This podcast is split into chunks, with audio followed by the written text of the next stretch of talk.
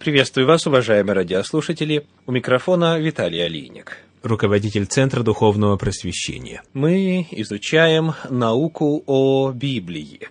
Прослеживая в настоящий момент историю ее написания, начиная с 15 века до нашей эры, вплоть до конца первого века нашей эры. Кем были люди, ставшие участниками процесса созидания Библии.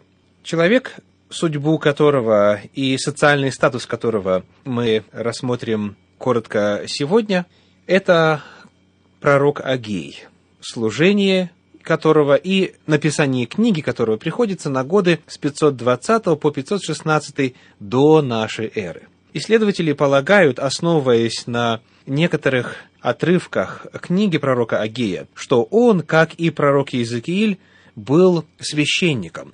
Это яснее всего видно в второй главе книги пророка Агея в стихах с 10 по 19, где видно, что материал этот был написан человеком очень хорошо знакомым с храмовым служением. Агей был видной фигурой в послепленном израильском обществе. Возглавил движение старейшин по строительству храма. Мы читаем об этом в книге Ездры в 6 главе в 14 стихе. 6 глава, 14 стих. «И старейшины иудейские строили и преуспевали по пророчеству Агея пророка и Захарии сына Ады, и построили и окончили по воле Бога Израилева и по воле Кира и Дария и Артаксеркса, царей персидских. Мы видим, что Агей вдохновлял старейшин и весь народ на процесс восстановления государства после Вавилонского плена. Итак, Агей был не только священником, но и видной политической фигурой, который имел возможность влиять на старейшин, на прослойку общества, которая вела народ к восставлению государства после 70 лет Вавилонского плена. Таким образом, Агей тоже представитель достаточно высокого сословия и был призван Господом на пророческое служение. Далее пророк Захария. Годы его служения совпадают со служением пророка Агея и приблизительно совпадает и время написания книги. Это тоже послепленная эпоха. Этим схожесть между Агеем и Захарией не ограничивается. Захария был внуком Ады, главой поколений священников из этого рода. Так же, как и Агей, Захария руководил движением строительства храма. Ряд вестей в его книге обращены к правителю, к Зарававелю и Иисусу первосвященнику того времени. Вновь, смотря на писателей Библии, мы находим, что Захария, как и подавляющее большинство упомянутых нами, принадлежал к числу людей не только грамотных, но и весьма весомых в обществе. Далее по времени это Ездра.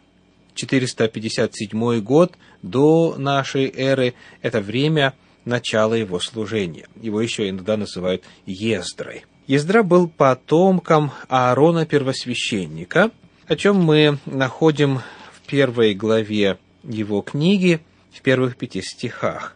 В первый год Кира, царя Персидского, во исполнении слова Господне из уст Иеремии, возбудил Господь дух Кира, царя Персидского, и он повелел объявить по всему царству своему словесно и письменно. Так говорит Кир, царь Персидский, «Все царства земли дал мне Господь, Бог Небесный, и Он повелел мне построить Ему дом в Иерусалиме, что в Иудее. То есть из вас, из всего народа Его, да будет Бог Его с Ним, и пусть Он идет в Иерусалим, что в Иудее, и строить дом Господа Бога Израилева, того Бога, который в Иерусалиме. И вот здесь, после описания начала того, как этот процесс происходил, далее описывается родословная во второй главе, где упоминается и происхождение Ездры. Седьмая глава, шестой стих этой книги сообщает нам следующие о писателе. Седьмая глава, шестой стих. «Сей Ездра вышел из Вавилона. Он был книжник, сведущий в законе Моисеевом, который дал Господь Бог Израилев. И дал ему царь все по желанию его, так как рука Господа Бога его была над ним.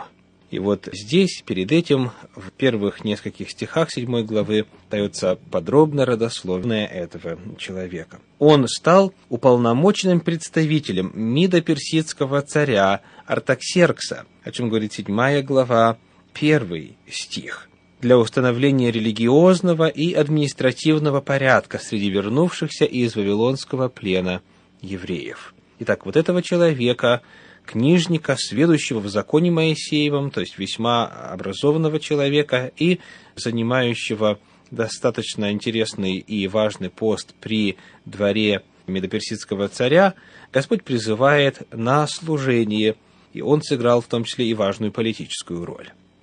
Далее Неемия, 444 год до нашей эры, это год начала его служения. Неемия появился в Иерусалиме спустя 13 лет после Ездры – он был приближенным к царю Артаксерксу в Сузах, столице Медоперсии. Мы читаем о нем в его книге, в начале, в первой главе, в первом стихе, слова Неемии, сына Аллахина.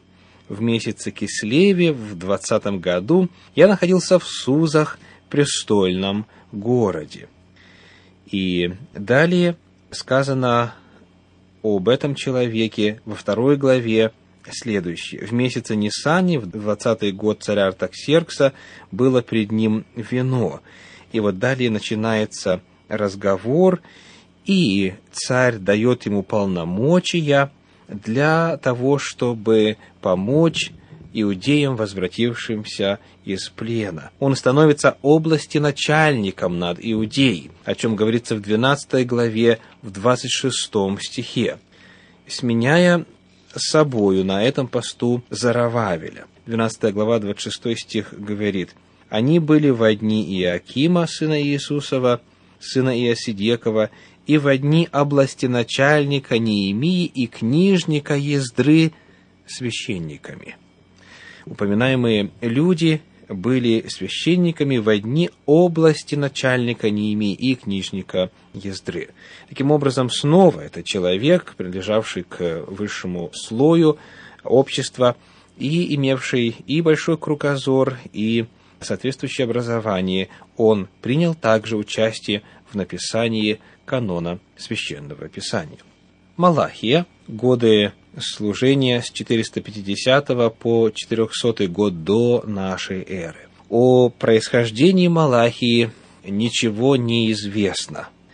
Он ничего не говорит о себе в своей книге, и ничего не известно доподлинно о нем из вне библейских данных. Малахия был последним из писателей, принимавших участие в появлении Ветхого Завета. Мы подошли к концу ветхозаветного периода. Что же нам удалось выяснить в попытке ответить на вопрос о том, была ли Библия написана малограмотными, необразованными людьми, или, наоборот, ее писали представители высших социальных и культурных слоев? Ответ на этот вопрос достаточно однозначен. За исключением пророка Амоса, который был пастухом, все остальные – происхождение которых известно, были людьми далеко не низкого социального и культурного уровня. Мы видим, что Господь для написания священного писания призывал талантливых, одаренных людей, которые могли послужить ему на достаточно высоком уровне.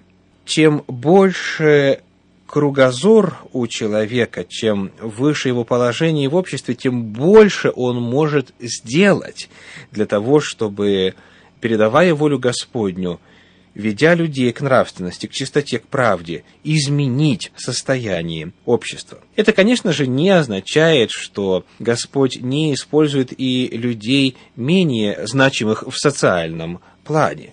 Но, тем не менее, проведя исследования и предложив хотя бы короткий обзор того, что известно, во-первых, из самой Библии, о людях, принявших участие в написании Священного Писания, мы находим, что все они, за исключением Амоса, были людьми образованными, часто царского рода, священческого, жреческого сословия, политики, руководители, областеначальники, книжники, юристы, мудрецы и так далее, и так далее. То есть Библия была написана если мы говорим о Ветхом Завете, лучшими представителями народа и в нравственном, и во всех иных аспектах. С вами был Виталий Алиник. Всего вам доброго. До свидания.